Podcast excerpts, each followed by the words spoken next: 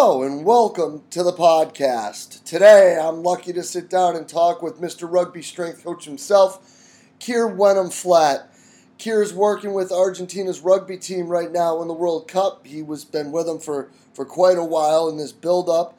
And uh, that's what we're going to wrap about today, guys. We're going to talk about the entire preparation process and how he has basically had to build a, a physical preparation program from the ground up starting with the, the younger kids and the developmental team, building all the way up to the full side.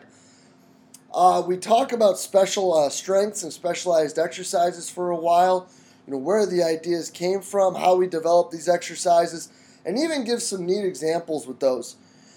And then he also is going to talk about how he monitors his players. And, and this is really a unique, um, interesting method. I honestly never thought of it myself uh, but it seems to work really well for him. Uh, and it's something that's definitely a takeaway. And I, I thought it was a really, really great idea. So let's get right to it, guys. I hope you enjoy the talk. All right. Well, Keir, thanks for being on, man.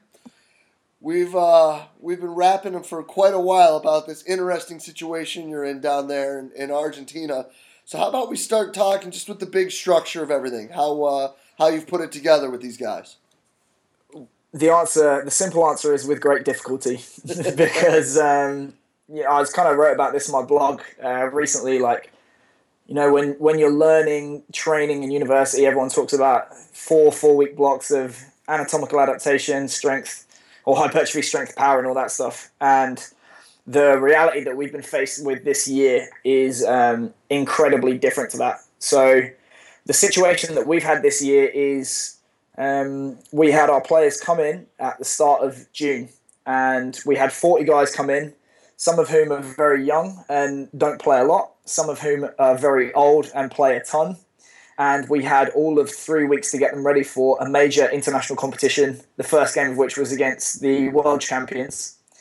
And then we went into a competition block of about five weeks We've got two more weeks, which is about to start tomorrow, and uh, then we have to travel to Europe for the World Cup. So amongst all of that, we've we've got travel, we've got competition games, and then we've got the World Cup as well. So the the big challenge that we've had this year is to try and juggle all of those different elements um, between getting them prepared for the World Cup, but also not sacrificing too much readiness so that performance doesn't suffer on the pitch. Because um, obviously, you, you may gain a lot physically from from overreaching the players during that competition period, but there, there may be quite a lot to lose psychologically and, and tactically and technically in that. So the kind of model that we've that we've developed over the last few years, we use a a, a four phase model, and it's probably not the most scientific, but we had to keep things really really simple for a, a few different reasons. One is that I'm sure they won't mind me saying it is that the standard of strength and conditioning coaching in um, Argentina is not the best. So we had to make it super simple. Um, another reason is that Argentina is a big country, so we we run five different regional performance centers, and we also have to liaise with players outside of the country. Um, another reason is that we we had to develop a system that would flow nicely all the way up from all the way from under 18 19s, 20s, into adult rugby, and into the Pumas, which is our highest level performance team.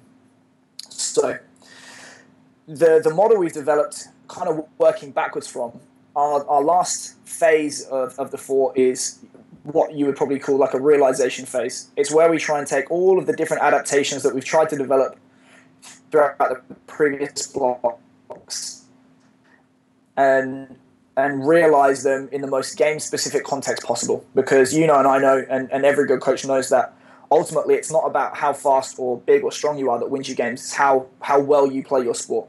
All we do is, is try and increase the intensity and the repeatability of sporting skill. But we know that underpinning all of that stuff that we're trying to realize, um, there are going to be a limited number of, of physical abilities and, and movements and skills that each player has to specialize in um, within their position to be maximally uh, effective. And to, to define this, I call it like the postcard rule. Uh, if you had to write down on the back of a postcard what it is that you do better than anyone else or what your position should do better than anyone else in rugby, those are the things that you should be targeting in um, block three, which we kind of term specialization. So that's where we get really specific in terms of um, the special strength drills, which obviously I learned from, from you and Natalia. Um, and we, we kind of drop everything right down in terms of retention and all the other biomotor abilities. Now, going back another phase, we know that um, underneath those position specific abilities and biomotor qualities, there are just general outputs that will support that. So, if you are bigger, stronger, faster, more explosive generally, that's going to greatly enhance your ability to, in, to improve in terms of your position. So, that's our phase two, our kind of intensification. And then we know that in order to develop maximal speed, strength, and power and explosiveness, those are quite um, taxing things to train. You have to train in a maximal fashion. Uh, so in order to do that, you have to earn the right and prepare the body to do so. Because if you just jump in and start doing um, maximal training, you, will have great fun for a week and then you'll die. well, not die, but you'll, you'll start to break right. apart. So our, our first phase of the four is our accumulation or, or preparation stuff, and that's where we really concentrate on addressing um, technical mastery to make sure that technique is sound before we increase loading on tissues. Um, do we have adequate work capacity to tolerate what's coming?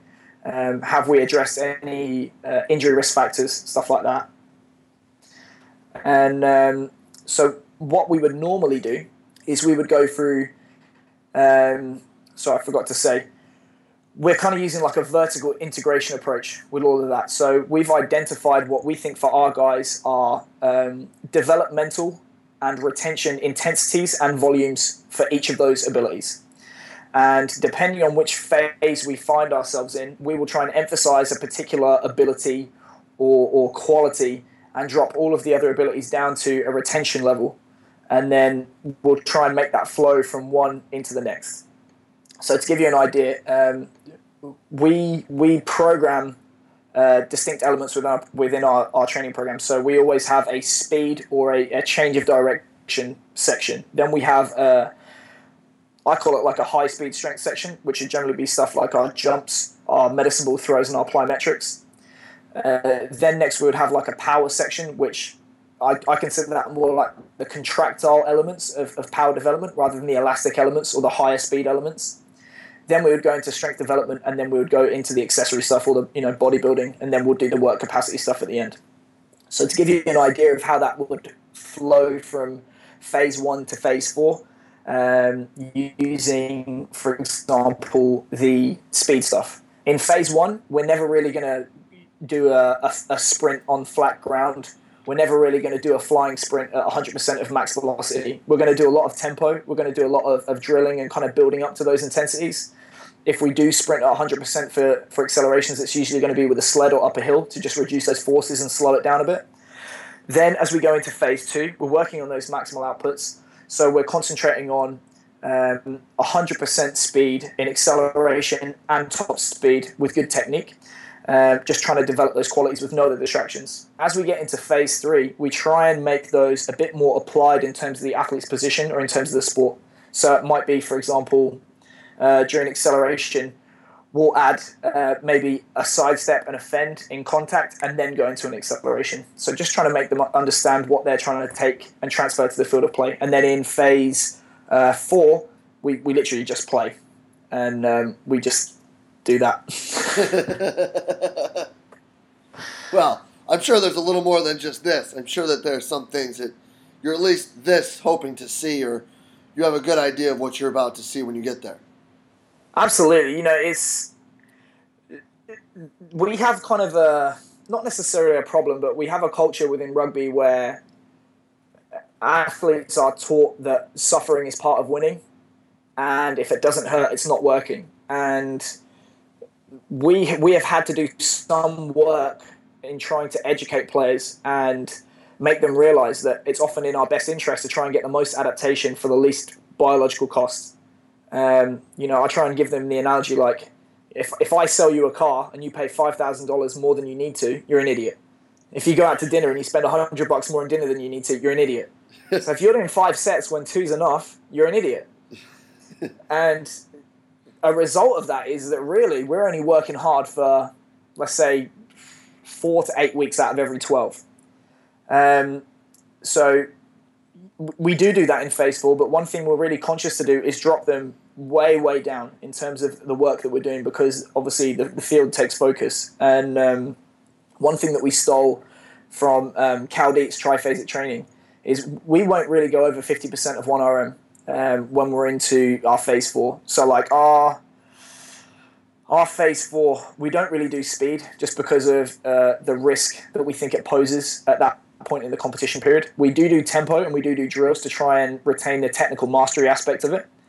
Um, in in place of the the elastic stuff, we think there's quite an elastic element to the to the time sets because we know if you're trying to do maximum reps in a set amount of time, and there is a set concentric velocity that you can lift the bar, the only solution to doing more reps is to increase the speed of the eccentric increasing stimulation of the stretch shortening cycle, and then obviously decrease that amortization phase. And then we still do the the position specific stuff, but we drop the volume way down.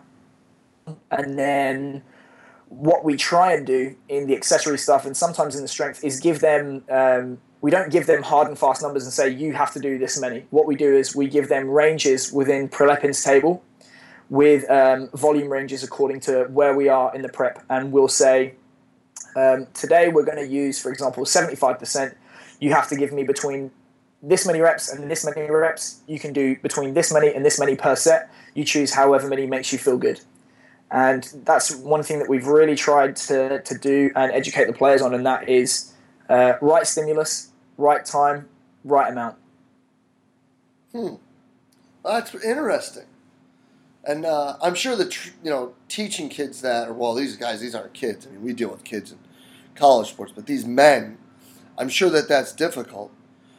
But then typically something that people helps people buy in is stuff where they can see the carryover with what they do. And you do some pretty neat stuff with your special strength training. So can we touch on that a bit? Yeah, so this kind of this has been an evolution over. Ooh, I've been in pro sport for five years. This month just gone, so I've I was aware of special strength and the kind of Eastern Bloc stuff before that. I tried obviously through James Smith, Elite FTS. I tried to read Yuri Verkhoshansky's text before the, the Special Strength Training Manual second edition came out. And quite frankly, it wasn't until I sat in a room with you and Natalia and Michael Yesis and you actually see all the pieces come together that you understand how, how clever a system it is. And you can see how one uh, element builds the foundation for the next, flows into the next, builds the next. And um, having that experience with you guys in, in 2013 was when it really took off for me. And it made me think about the the starting point of that was I was thinking about all of those different movement skills that we do, all the different rugby skills that we do, and it seems obvious obvious to say it, but all positions are not created equally. We are not judging all positions on their ability to perform in all um, skills. You know, if you're a big front row guy in the scrum, you you can pretty much make a living on your ability to push that way. There are guys that get paid half a million pounds a year to do that, and not much else. you know, if you're a fly half or a scrum half, nobody gives a damn about how you push in the scrum. They're probably going to be more in, in, interested in how you distribute the ball, how you kick, maybe what your lateral step is like your first initial burst of acceleration. So once we looked at that and said, well, you know, different skills have different orders of priority according to position. And obviously, our job is to enhance the performance of that skill. That means that we need to be prioritizing um, different biomotor abilities and different patterns within the training process and to that end, once you get above a, a novice or an intermediate level of training, you have to perform different exercises in order to enhance those qualities. So what we did was, um, like I said, postcard on the back of a postcard. What is it that you do better than anyone else? And the answer to that question for me should tell you what you should be specializing in because I, I, wrote a little bit about this and I think other people have written about it. Sparta have definitely said it. Charlie Francis has said it. Don't spend so long trying to target your weaknesses because sooner or later it's going to detract from making you better at what you already are. You need to be more of what you are as an athlete. and I think that's where special strength comes in definitely. So what we did was we we created a list of all the different positions, and we said, what's the number one thing they have to do? There's some room in this philosophically, particularly in the backs, but basically, if you're a front row forward, your job is to push in the scrum. If you are a second row uh, player in the scrum, your job is to jump in the line out. If you're a back row player, your job is to, to be explosive in the rucks and clear the ball out. 9 and 10, like I said, uh, distribution. 12 and 13, bust through the line, so kind of resisted sprinting. And then once you get into the outside backs, you're pretty much just judged on your, your pure top end speed. And we included a second criteria as well, just because we didn't want athletes to be super, super, super specialized and, and lack in other areas. So we, we created a second priority, which for our front row players was to lift in the line out. For our second row players, it was to clear in the rucks. Uh, for the back row players, it was to jump in the line out. So we just switched those two positions because they have to do both.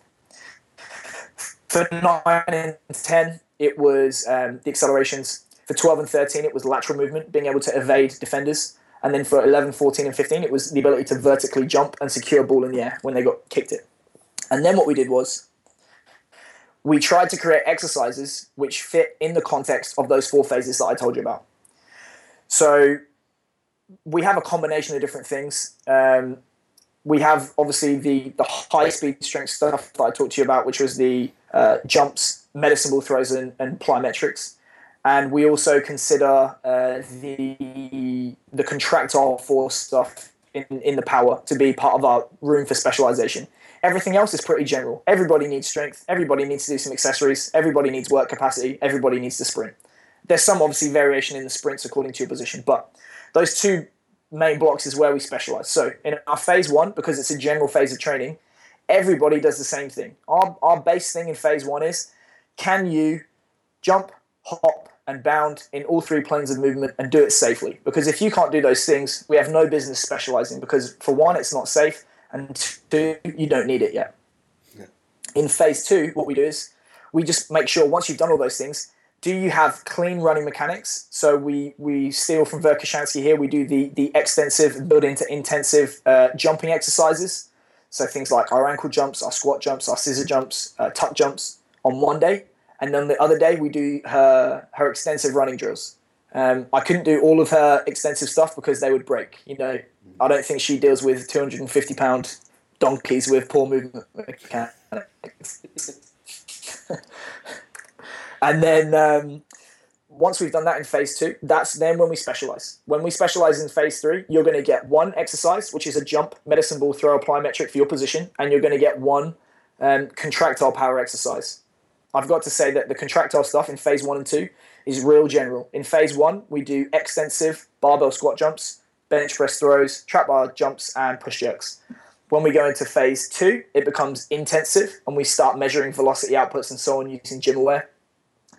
When we get into phase three, it's more specific for position. So to give you an example, we've said that uh, a front row player is going to be judging their ability to push in the scrum. So the, the kind of jump exercise that we like to use for them is a seated long jump. So we'll sit them down on a box to remove that stretch reflex because that's not a, a factor in what they do, which obviously trying to match lots of aspects of the skill in terms of dynamic co- correspondence. So joint angles, direction and magnitude of force, movement velocities, contact time, and so on. So we'll do paired together a seated long jump, and then we will do uh, a horizontal isometric into the squat rack. So we're trying to train the kind of higher speed, higher velocity stuff with the contractile stuff. Another example would be, for example, a an outside back. We've said that they want to be really, really good at top end speed. So we'll use an intensive plyometric bound for, for distance and we'll pair that with a dynamic band hip extension, which I kind of stole from from Frans Bosch. That's one of the few things he does that I like. and then we'll go into phase four. We'll just drop the volume right down to that. Um, we're not looking at development, developing those abilities. We just want to hold on to what we've got and, and concentrate on the field, which is where we're probably going to be as we arrive into the World Cup. And we'll, we'll try and maintain that all the way through to the final when we win it. Hopefully, right. Fingers crossed. Yeah, yeah. I mean, that would uh, that'd be pretty awesome. Um, so yeah. then, you've also mentioned readiness a couple times. Yeah. How does that play in with all this as well? I'm going to give you another plug because um, readiness was one of those things where I'd I'd kind of thought about it, kind of made sense to me. But uh, you know, people talk about these aha moments. You sit down and you go, "Fuck me, I'm a fraud." Like I have, I have no business being a coach, and I've I've had plenty of those in my career. But one of the most significant was sitting in the Central Virginia Sports Performance Seminar and hearing Val from Omega Wave speak. He didn't have any notes. He just stood up there for I think it was two and a half hours. Just about. He, he broke it down for two and a half hours. And I will say, as a side note, after that, I went home and rewrote my master's thesis. but one of the things that he made me realize is that this whole idea of preparation versus readiness. When you're in a high state of readiness, that's when performance is best. Um, when you're in a low state of readiness, you're going to suck. There's the the difference in performance at the elite level is very rarely to do with long term changes. It's just to do with fluctuations. And to an extent, as strength coaches, we're in control of managing those fluctuations to try and ensure the best possible performance at the right time when we want it. So that was one thing that made me think of it. And another thing is obviously when you're in a high state of readiness, um, injuries are less likely. You're going to train better and hopefully deliver a stronger stimulus to the body and elicit adaptation. Um, we don't have the money uh, or the resources to um, to be using a Omega Wave system and try and measure all of those seven different physiological systems at once. So I tried to be extremely cheap and um, innovative, and my my reckoning was well, Val's kind of said the CNS is, is the head of the totem pole.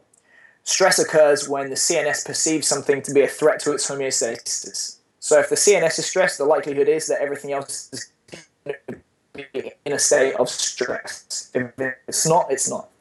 So we used a questionnaire, and we were really big on asking them how they felt and obviously, neuromuscular system supports quite a lot of what we're doing. So we use a, a standing broad jump to, to assess our readiness. We can't use a vertical jump because um, we don't have the money for uh, mats.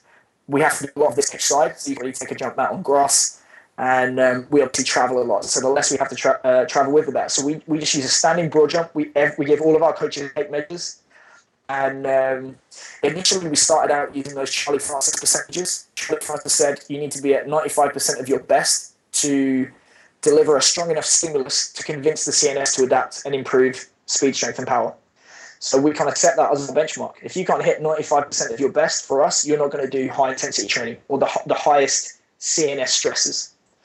Um, the next number down, it's really unscientific, but it was 90%. And that was because I noticed that 90%, that's when they started complaining to me about not feeling good. So hmm. if you're below 90%, I'm not going to push you. If you're between 90 and 95%, you can train, but we're going to remove those high CNS stresses because that suggests to us that you're not in a state to be exposed to those stresses. If you're 95% or above, let's do it. And we we classify um, a high CNS stressor as anything where there's um, maximal speed, maximal strength, maximal power, a lot of fatigue, a lot of contact. So anything above 85% of 1RM for us is out. Uh, any maximal intensity sprints, any intensive SST, um, any super intense conditioning, or any contact elements in rugby, we'll try and pull them out of. Obviously, there's a lot less flexibility when you start to mess with rugby because you have to respect the coach's wishes. Um, so we'll remove those and then we'll just train more moderate CNS stresses. So it might be that we train in 70 to 85% range of strength. It might be if we do SST drills, we'll perform them in an extensive fashion. If we do speed work, it might just be that we do tempo rather than intensive sprinting. If we do conditioning, it might be kind of low intensity work, so it might be high intensity continuous training, cardiac output, work, all that kind of stuff. If you're below 90%, um, pretty much just hold your hand and, and wait for you to get better. We'll, we'll give them a little bit of, we, we in Argentina we call it boliche, which means uh, nightclub. So we, we give them nightclub weights, biceps, triceps, forearms, neck, traps, just so they feel good. Yeah. We let them do some abs, and um, you know, we'll, we'll put them on a treadmill, go for a walk. And I think if you're managing this, my experience has told me if you're managing the stress of training well enough, you should very, very rarely have a guy in that below 90% range. Because to me, when they arrive on a high day, they should be above 95%. You push them, they drop down a bit to that 90 to 95, you give them some moderate training, let them recover, and you just repeat that process in in hopefully a high low fashion. And for us last year, using that approach, we we were cognizant of that, and we really tried to respect that leading into our game against New Zealand, who, as I said, are the world champions. And uh, our final training session before that game, at the squad of 31, we had 19 personal bests on the standing long jump, and we only had two less than 95% that day. Hmm. And we still lost, but you know. Well, the All Blacks are pretty good. They're not bad. They win 90% of their games. Oh, that's it? Yeah. So they're just an A minus, is what you're saying. Basically, yeah, yeah. That's pretty interesting. So let, let's kind of go back and just rap about that a little because that might be something. I mean, the SST stuff is really great that you're talking about and how you break it down, and I, I hope people really understand it and can can think that like just taking a postcard and putting what you need to be good at to be and what you are good at and developing that, how really powerful that is. But looking because I am lucky to be able to have the technology that we, we are able to implement. Um, but to be able to take a long jump, and now how many reps or trials do they get? Is it just one? No, we give them three, and three? We, we record the best. Is it cold or is it after a warm up? We, we do a fairly standardized warm up. Um, obviously, we have variation because they get bored, but we'll always kind of do it in terms of a floor based mobility, stability work, kind of flexibility, some variation, a little bit of potentiation. Right, but that's pretty much a non-variable, though, right? That's correct. And then you give them three long jumps. Ninety-five percent or higher is your green. Ninety to ninety-five percent is your yellow. Correct. And then sub ninety is your red, and we're just beaching it and going for a walk. Yeah. That's pretty neat, and I, I it's pretty neat. It's pretty creative. It's pretty brave.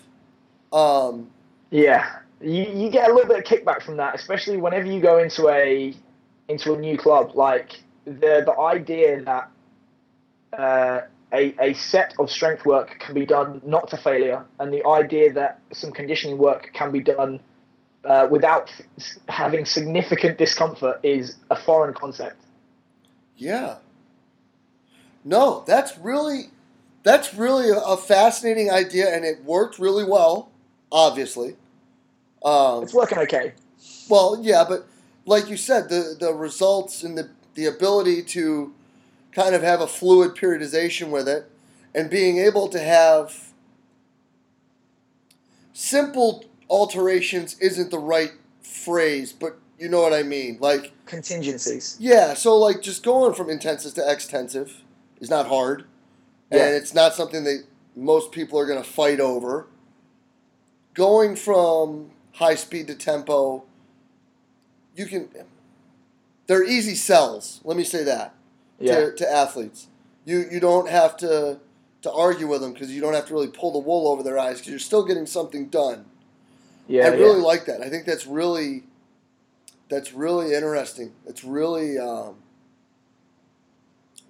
that really hits that really hits uh, close to home with, with a with an easy way to be able to do that because it is it's not easy to be able to handle those things. I mean, obviously, I would recommend being able to attach everyone to you know to to have to be able to open their phone like this and you know hit that button and have that come up. You know, yeah. I mean, but I I do know that you know that that in the world we live in, not everyone is able and feasible to do that. Nor does everyone have the time necessarily to be able to do that. Yeah, like um, I'll be honest, like it's it's me and another guy. That's it for thirty-eight players at the moment, and with the GPS, we, we collect an RPE for every session. We we calculate all the minutes, so we have an idea of the load. Um, uh, a personal weakness of mine is that I'm not good enough. I'm very good at collecting data. I need to be better at processing and presenting data to coaches in a in a fashion which they fully grasp the value of. But yeah, like I think this is. I had a conversation with somebody last night about this as well. The way that sports science and data collection is going in sport is that it's becoming a specialist position within itself. Oh, I know of, of, teams within rugby that you are the GPS guy. They will pay you a full time wage just to do the GPS and I think you have to be you have to be careful of not you know not seeing the wood for the trees. Mm-hmm. you know what I mean? Like you have to just try and get those few things, and it's to an extent it's difficult for me at times to do because I know I need to be thinking of this, this, this, and this, but I don't have the time to or the resources to. So I just try and I think you know the best thing you can do is just speak to your players. How do you feel? Oh yeah, if that's the, all you can do, that's all you can do. you know, and I'm, I'm I'm there with you, man. I mean, I, I got to do it all myself. Lucky for me, I've only got 15 guys, and you know we are lucky enough to be able to have the resources where we can take you know and, and work with a group like CoachMePlus, and they can put something like that together. I don't know if you can see it or not, where it's yeah, just nice. that's just our guys, and that's that's my weight room report for everything yeah. that we do and we do it all at breakfast every day. Their questionnaire, their omega wave, what they're eating. They weigh in when they walk in, and that all goes right into that cloud-based application. This tells me their readiness, their omega tree, their questionnaire score, um, their tension index, and their resting heart rate, and all of those have specific parameters where I've labeled green, yellow, red, so I know coming in what we're looking at for a day training. And if there's things that come up here that I need to pull the Omega Wave app out for, great. Um, you know, I mean, that's always in my, my back pocket. Um, we have a report just like that that goes to the coaches that is body weight, readiness, load from practice the night before, duration for practice the night before, uh, and RPE maybe. And again, those have green, yellow, reds and I, you know, again, like like I say all the time with these things, people get too wrapped up in what they say and and what they mean, as opposed to just. There's times where numbers are just numbers, you know, and it's. If if a kid messes up, maybe you got to educate him a little, or if yeah. it's a day we got to go, we got to go. You know, it's the question I always get is, well, would you be able to talk to us about time and, and what they should be able to do in the game? And I'm like, hell no no, no, I'm not going to get into that. I'll give you guys yeah. breakdowns. Like we know when we are over certain thresholds in the in the past, we may not have won as many, as high of a percent of those games as we have below it. But that yeah. still doesn't mean sometimes you know that's that's a bit. Uh, it can be for some coaches a bitter pill to swallow. I spoke to Sean Mishra about this uh, last week. It's a bitter pill to swallow, but sometimes reducing your impact on a team will benefit the team. Oh yeah. Sometimes you know mfing the guys in practice will make them play better. Sometimes you you if your athlete gets a little bit weaker and a little bit slower, but technically much much better, the team is going to win, and you kind of you have to think team 1st Mm-hmm. Definitely. Oh, yeah. Ain't nobody ever won a basketball game with the squat rack. I'll tell you that for sure. Yeah.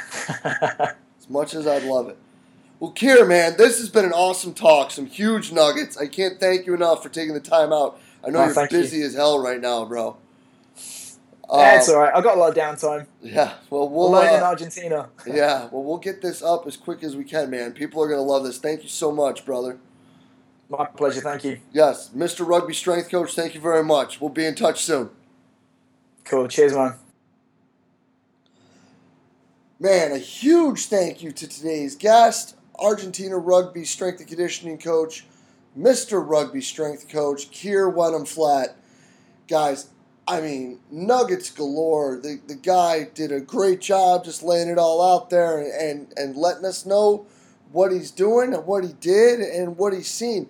I can't thank him enough. I hope you guys can take stuff away from it. I mean, shoot, just the idea of the postcard in and of itself is, is absolutely fantastic. I, I loved the talk, took so much away from it, and I hope you guys do as well. And with everything that we do, guys, as always, please, any comments, questions, anything, post away. Let us know. Um, Keir's definitely going to be back on, guys. And it's if you have questions for him that you want answered, we're going to get them up either in a podcast or we'll have them written out. Uh, don't hesitate. And if you do, guys, enjoy the stuff that we put out, please share it, share it, share it. We're just trying to put information out there to help people get better. And uh, as always, guys, thank you so much for being part of this. We will see you next week with another great guest. Have a great day.